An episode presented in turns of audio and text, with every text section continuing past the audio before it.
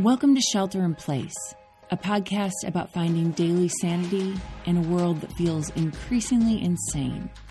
Coming to you from Oakland, California, I'm Laura Joyce Davis. All week long, I've been featuring and celebrating Black artists and thinkers, and as much as possible, getting out of the way to let them share their work and their stories.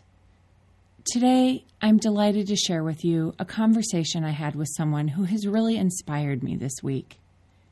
In this time when my family has lost our source of income and we're trying to support ourselves with this podcast, it was so encouraging to talk to someone who has made that leap bravely and successfully. And also, his voice is wonderful to listen to. I'll let him take it from here. My name is James Jones. I am 32 years old. I am a creative entrepreneur living in Boston, Massachusetts. That's just a fancy way of telling people I do a lot of things. I got three different jobs. They pay bills and they're all in the arts world. I haven't had a nine to five job at all in about seven years. I basically have been making a living doing various hustles in art and done things like perform in Carnegie Hall. And I've also done things like been a background dancer for Flavor Flav. Like that's the breadth of my stuff. But right now, my primary hustles are I'm a voiceover artist. I am an a cappella singer and producer, and I'm a podcast producer all of these businesses that I have are a reflection of me in some form or another. Being a Black Latter day Saint isn't the most interesting thing about me, but it informs a lot of what I do. Like with my music business, my particular music group, I branded it as a modern day new edition with a touch of Public Enemy, which is very unapologetically black. So like that aspect of me is in my music. Uh, obviously, being a Black Latter Day Saint is a big part of this uh, podcast that centers the marginalized in Mormonism. And with my voiceover business, even though it's kind of tongue in cheek, my voiceover brand identity is Black Jesus. I'm light skinned, but I'm still black, and I got shoulder length locks and I have this full beard that I've failed to groom during this whole pandemic. So the whole idea came to me. I was on a Zoom call with my uh, sisters and my cousins, and uh, one of my cousins, who's just full of jokes all the time, he was like, "Yo, who let Black Jesus in the chat?" And I was like, "Ha ha!" And that's just when it came to me. I was like, "This is going to be my voiceover brand identity. I'm going to be Black Jesus." It's, it's a little sacrilegious, but nobody knows that except for the two of us right now. Both of my parents are from South Carolina, so my core sensibilities are pretty Southern, but they were also military, so I grew up in a lot of different places. They actually came from the Southern Baptist tradition, both of my parents did. My mom converted while she was still in the military. This was shortly before I was born, and me and my four sisters were basically raised in the faith. That doesn't mean I grew up ignorant of my uh, black church roots or where my parents came from. I still even go to black church every now and again when I feel like I need to be filled because going to church with people who you know support political policies that hurt people that look like you, that can wear on you after a while. So every now and again, especially this past Sunday, I might pop into a black church's Zoom meeting just so I can make sure I get that piece that I need. I've been all over this country. I've been on the West Coast, I've been in the South, I've been on the East Coast. I've lived in a lot of different cities, a lot of different states. I've seen a lot of different kinds of people. My dad retired from the military when I was in eighth grade, and that's when the moving stopped. I was living in North Carolina at that time. And then we moved to Pennsylvania for high school, a suburb of Scranton, Pennsylvania. For fans of The Office, yes, that Scranton is where I grew up, or where I finished growing up, I suppose. I went to Brigham Young University. I had always loved music. You know, I grew up in the church singing. I joined choir in high school. I became an a cappella nerd in college. I don't know what it is about college campuses and a cappella, but I really came to love a cappella while I was there. And I was like, you know what? That's what I want to do when I grow up. It was always in the back of my mind. But at the same time, I was like, my parents would never have that. If I told my parents I wanted to be another black musician out here, they would not have it. Both my parents grew up in the Jim Crow era South. So they wanted the best for their kids. They're two great examples of making something of themselves from next to nothing. My dad grew up in the worst city in South Carolina, and he ended up becoming a cardiothoracic surgeon. They all wanted us to become some kind of academic, like doctor, lawyer, engineer, professor. Something like that was basically the option. And I was going to be an academic. I served a two year mission in South Africa. I came back to the States. I finished my education at BYU, got my uh, bachelor's in psychology, and my future seemed pretty set. I was going to be an academic. In fact, that was kind of the idea for me and all of my sisters. However, things obviously didn't work out like that. I got my bachelor's, but my intended plan to get my master's in educational leadership and policy unfortunately didn't work out. I wanted some teaching experience as well in the time that I was going to wait until I could reapply to grad school. But Teach for America, even they said no to me. And that was humiliating. Like they said, they didn't just say no to me, they said no to me twice. And that was just a humiliating and very frustrating point for me in life. So, like, I'm a year and a half as a college graduate. I'm working as a bartender in Utah nothing about my situation makes any kind of sense. So, in a moment of spite and frustration, I'm like, you know what? I'm going to try to make music my living. I didn't tell anybody what I was working on. And sure enough, as soon as I quit one of my jobs and made the decision to pursue music, I had a job offer in six months.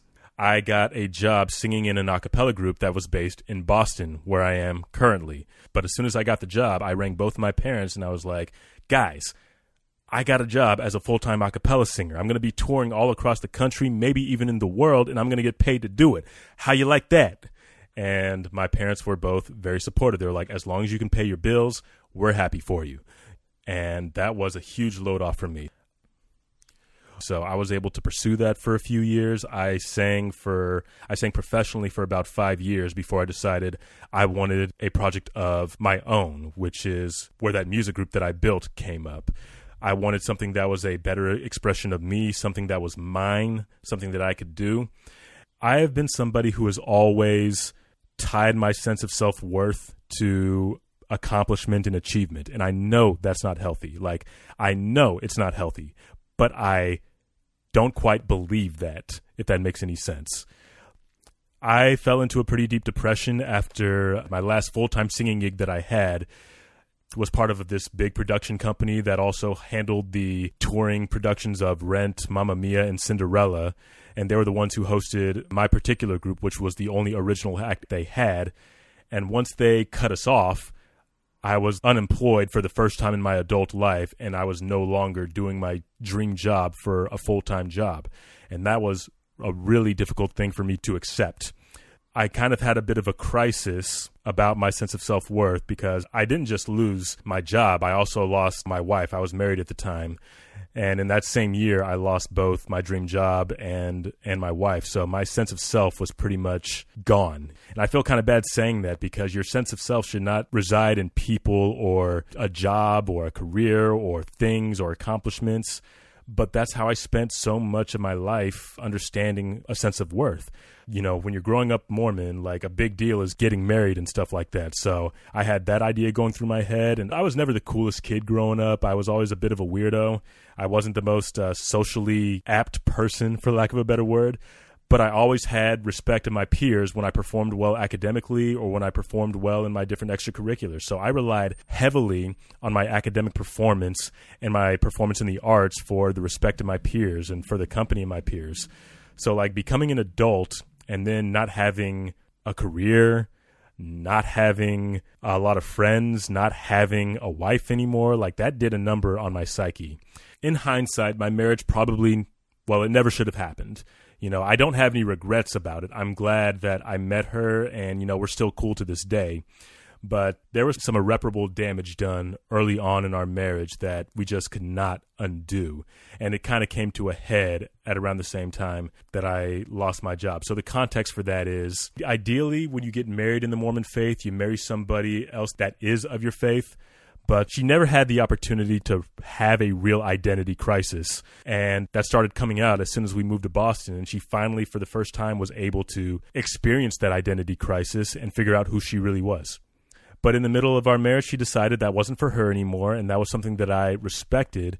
But all these other parts of her identity were called into question. Like my identity as a person of faith is a big part of my identity. And if there's anything I would want in a partner, it's somebody that I don't have to explain the most crucial parts of my identity to. And those are definitely my blackness and my faith. It wouldn't have mattered to me if I married somebody of a different race or of a different faith and she was both of those things. But the second she couldn't appreciate that critical part of my identity is just kind of when things started falling apart. And also, that kind of left a big question mark over our marriage. And we ultimately made the decision uh, to not be together anymore. And I was going through a similar crisis with my job. I didn't want to work for somebody forever, even though I was ultimately let go from that particular job. I was working for somebody else, and our relevance, our influence was only going to grow to a certain point so long as I wasn't the person in control. So I was, in a way, I was in a stagnant career and I was in a stagnant marriage. Both of those things had an identity crisis because they couldn't quite figure out what they were, and ultimately both had to be terminated because of that. That really forced me to come up with some new definitions of success. I will say that I'm a healthier person now in terms of how I define success. I really do look at it as more of a pursuit of a worthy ideal. Like, so long as I'm in the pursuit of that, I can be a happy person, but I'm not all the way there yet.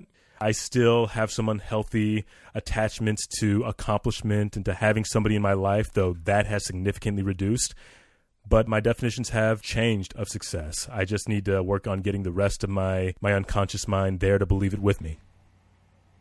It was out of those struggles that James found his way to the work that is supporting him now.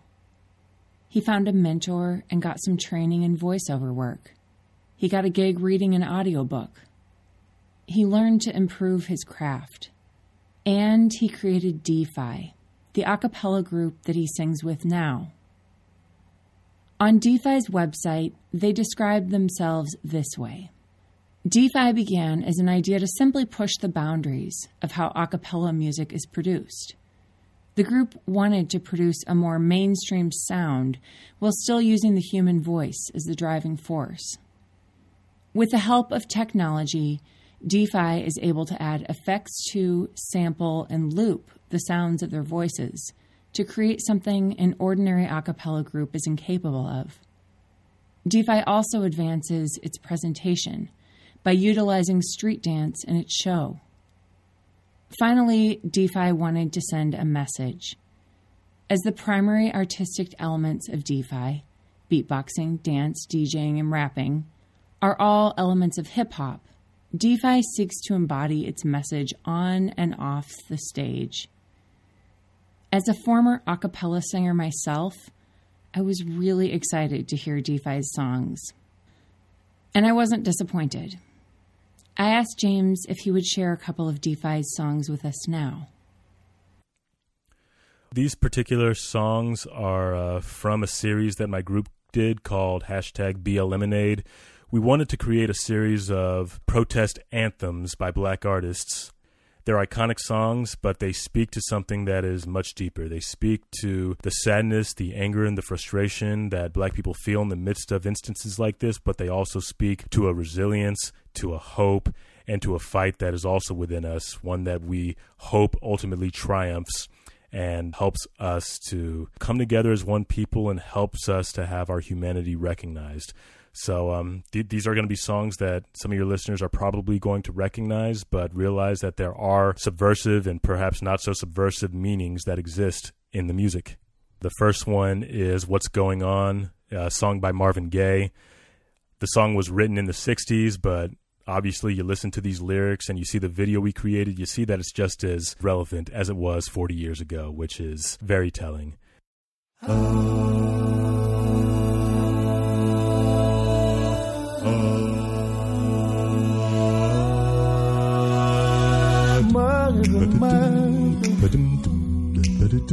Far too many of you crying.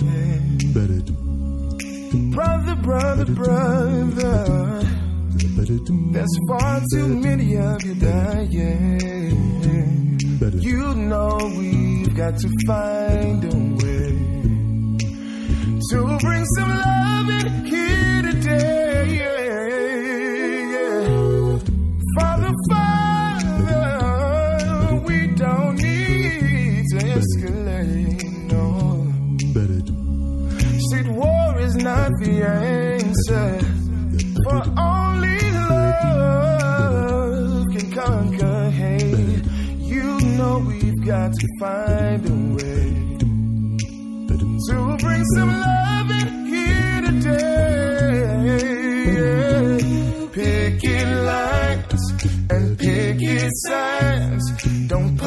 punish me with brutality. Talk to me so we can see. yeah, See what's going on. See what's going on. See what's going on. I gotta know what's going on.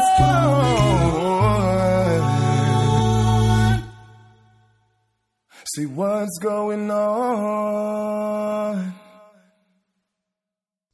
I look at what's going on outside right now, and, you know, obviously it's bad. It is every time this kind of thing happens, but what really gets me is how much confidence I have that this is going to happen again.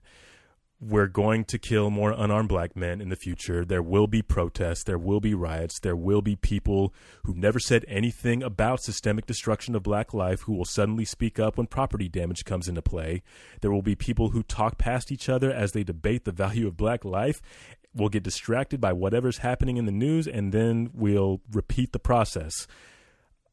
I'm not all that old, you know. I'm only 32 years old, but I look at our history as a nation, and in considering how little has changed and how little we still value black life, I don't really have faith in America to correct this problem. And that's probably the scariest thing for me to realize about myself is just how much hope I have lost. I'm at a point in my life where I feel like separatism is a more viable option than whatever we've been trying for the last 400 years. And that scares me. Like, it really scares me. Like, I'd much rather separatism than what could be a potentially violent civil war happen in this country. But, like, that that is what I'm thinking of, that that is where my head is, like legitimately where my head is, frightens me so much. And I wish we could just get it together it's always bad every time it happens, but this time I've caught myself just so devoid of hope to a point that it frightens me. I'm tired. I am really tired. Tired of having the same conversations, of expressing the same outrage, tired of debating my own humanity. Like, I- am tired of all of it. You know what I'm saying? Just this is like I'm beyond tired, and I feel kind of helpless because at, at, at most I can just lend a voice and lend a body to people who want their own humanity affirmed. That is something that I can do, and it's better than nothing. But at the same time, I don't like repeating myself. I don't like having these conversations over and over again. I, I don't like going on social media and seeing people that still are choosing not to get it you can only tell a person so many times to respect your space or to respect your grief before you just kind of want to blow up at them. And this is probably one of the most sobering realizations that I come to is when people ask these questions or when they challenge you with all lives matter or when they ask questions about why people are rioting or they want to interrupt your grief and your mourning so that they can be catered to, so that their questions can be answered, so that you know, whatever else. I'm just like, you know what? You really need to respect my anger and my grief right now. I want to mourn. You don't go into somebody's funeral and then start asking them questions or start supposing that if they had just obeyed or if they were just more compliant, they might still be alive. That is not the time to do those things. Like people are still not getting this. And that just kind of scares me as far as what it's going to take for America to really understand it. So one of the one of the hopes that I have for this world is that people just cultivate a little more, a lot more self awareness because if that can happen, I, I, think we can start treating ourselves, treating each other, treating our planet a lot better. But until then, the refrain is going to be the same. Black people are going to stay tired. I'm still going to be tired. It's very frustrating. I had the opportunity to participate in a uh, a vigil and protest yesterday here in Boston, and I just saw all that youthful energy and how upset they were. But I also remembered in my early 20s, I was still mad. I saw people in their 40s and 50s I saw people my parents' age who lived in the middle of all this, who came of age at the height of the civil rights movement. They're still mad. With this being the thing that's at the front of my mind, there there is, I, I don't have a lot of hope, and this is because I haven't figured out a very viable solution to what's happening right now. I do hope that we can get it together. I do hope that people can listen and people can become more self aware. I have that hope, but I'm also not holding my breath. That's kind of where I'm sitting right now. For myself personally, I just hope I can make the most of these gifts, these talents, and these privileges that I have. You know, even though I am black, I'm also straight, male, cisgendered, able bodied, educated. I'm not in poverty, and I'm relatively large. I can use all these gifts to make other people's lives better. The only thing that is giving me any peace right now is knowing that I'm doing what I can to fill the measure of my creation. And there's hope to be found in that. There's peace to be found in that. And that's all any of us can do at the end of the day is simply utilize and develop our talents and our gifts and our privileges to the best of our ability to make the world around us a better place. Michelle Alexander identifies four different quadrants in terms of the fight for civil rights. She talks about helpers, she talks about advocates, she talks about rebels, and she talks about organizers. So there's four different ways people can participate in this particular struggle. I am not an organizer at all. However, through my podcast, I have operated as an advocate and I've also operated as a rebel. I am somebody who is more than happy to go to these front lines, to go to these protests and be on the front and be a body that can be the face of whatever resistance is happening. That is the present role I've chosen to take is primarily that of a rebel, but also about a quarter as an advocate by speaking to issues that affect not just me, but people in other marginalized groups. And uh, in the church right now, those biggest groups are black folks, LGBTQs, and uh, women. So I use my voice as a person of privilege, but also as a marginalized person to advocate for those different identities. I love my church, I love my faith, but I it needs to do better by way of people on the margins and I wanted to create a resource for them, which is where my podcast Beyond the Block came out of. I've been doing my podcast that centers marginalized people in Mormonism for quite a while. It's me and my co host, who's a gay Latter day Saint, and we just talk about centering marginalized people in a faith that is historically and notoriously heterosexual and white. So we finally put the appeal to our listeners just a little while ago in the form of a monthly crowdfunding campaign, and the support has been overwhelming. We have been able to pay our startup costs and also pay our monthly costs, and that number is growing every day, thankfully. I have been lucky to find purpose in these different little businesses that I've started. All of these are an expression of who I am. They're an expression of my deepest desires, my deepest ambitions, my deepest hopes. Like even that music group, it's subversive, but it is all about the recognition of black humanity and showing that piece to the world in a way that's digestible. My podcast is all about doing that, albeit on a more niche scale. It does that for people in the Mormon church, it does that for people outside of it. Like those things give me a sense of purpose. They help me find meaning. They make me feel like I'm doing something. I would go insane if I didn't have anything that gave me purpose you know, those things that I'm fortunate enough to call my jobs right now, those give me purpose, or they all give me an income and they all give me a way to give back to this world. These days, Defi isn't making much money. Most of their income came from touring, which of course they can't do right now. Earlier this year, James had what he describes as a strong spiritual sense that he should diversify his work. Now that move feels providential. Still, DeFi is an important part of him. I asked James if he could share one more of DeFi's songs. This one is called Freedom by Beyonce. For those of you who are familiar with that song from uh, one of her more recent albums, it is anthemic and it's spoken and written mostly for black women, but uh, obviously there are some other subversive meanings that we were able to throw in there. And we even included the Negro spiritual in there that we felt spoke very well to uh, the particular issues that are going on right now and the issues that uh, Beyonce regularly speaks to.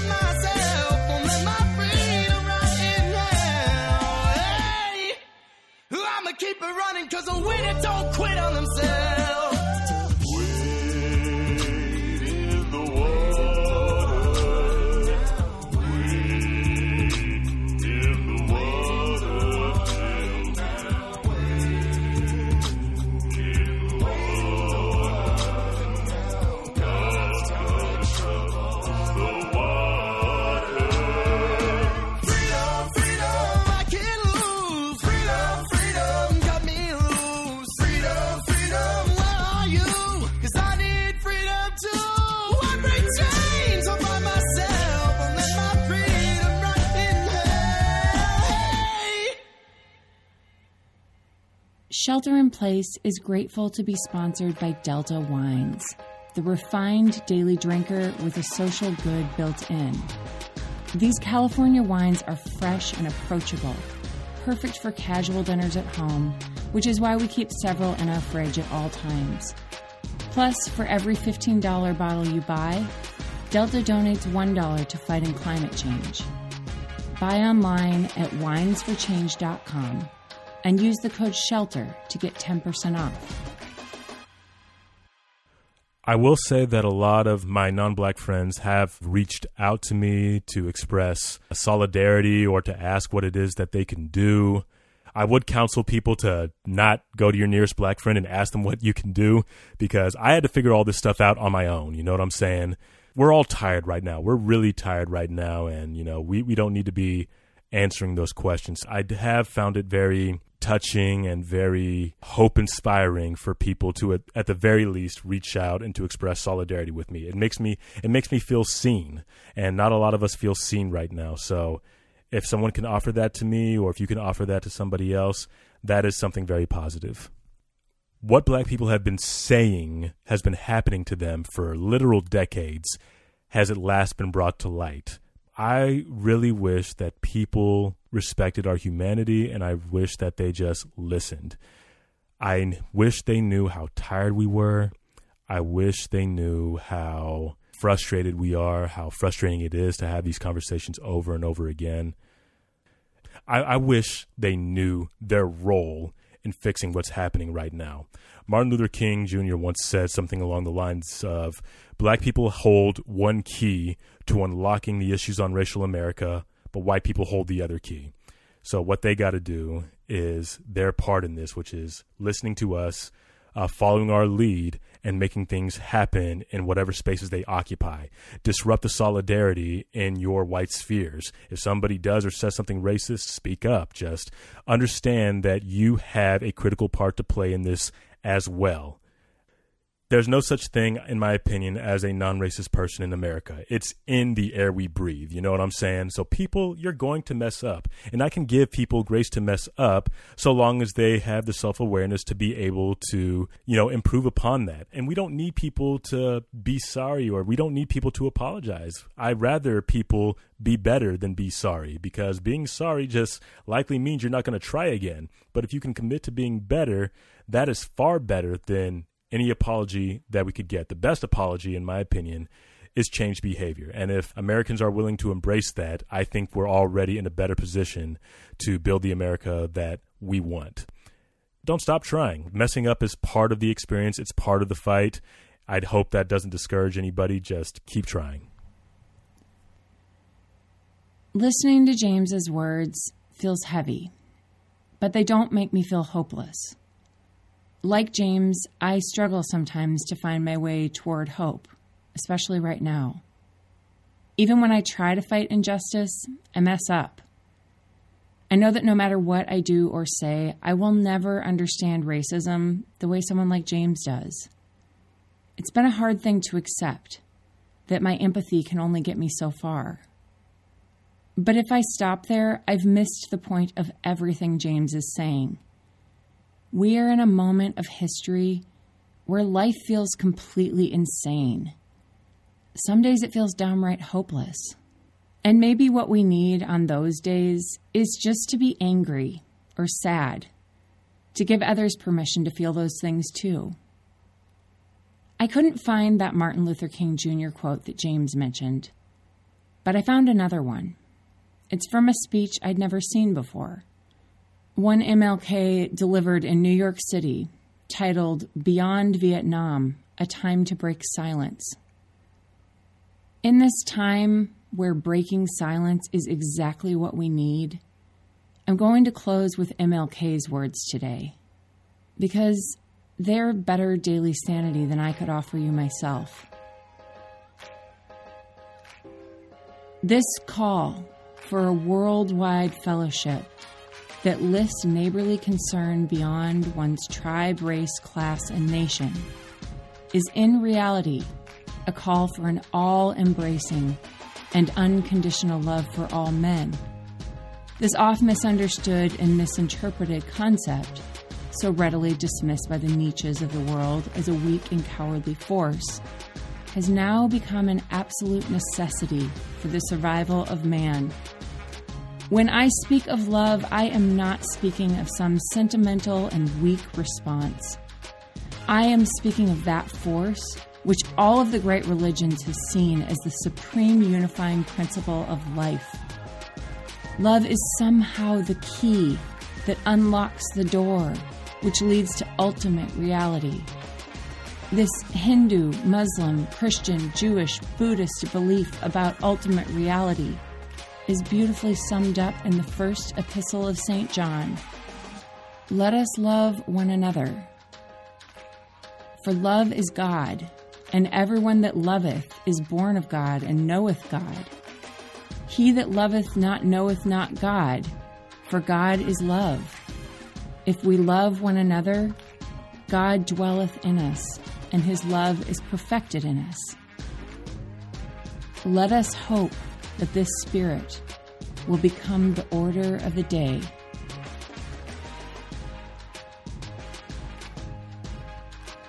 If you found today's episode meaningful, I hope you'll share it with a friend and subscribe wherever you listen. If you listen on iTunes, rating and reviewing this podcast helps others find it too. As always, you can find more information about today's episode in my show notes at laurajoycedavis.com.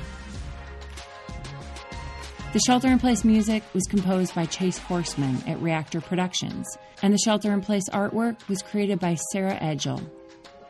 Until tomorrow, this is Shelter in Place. I'm Laura Joyce Davis.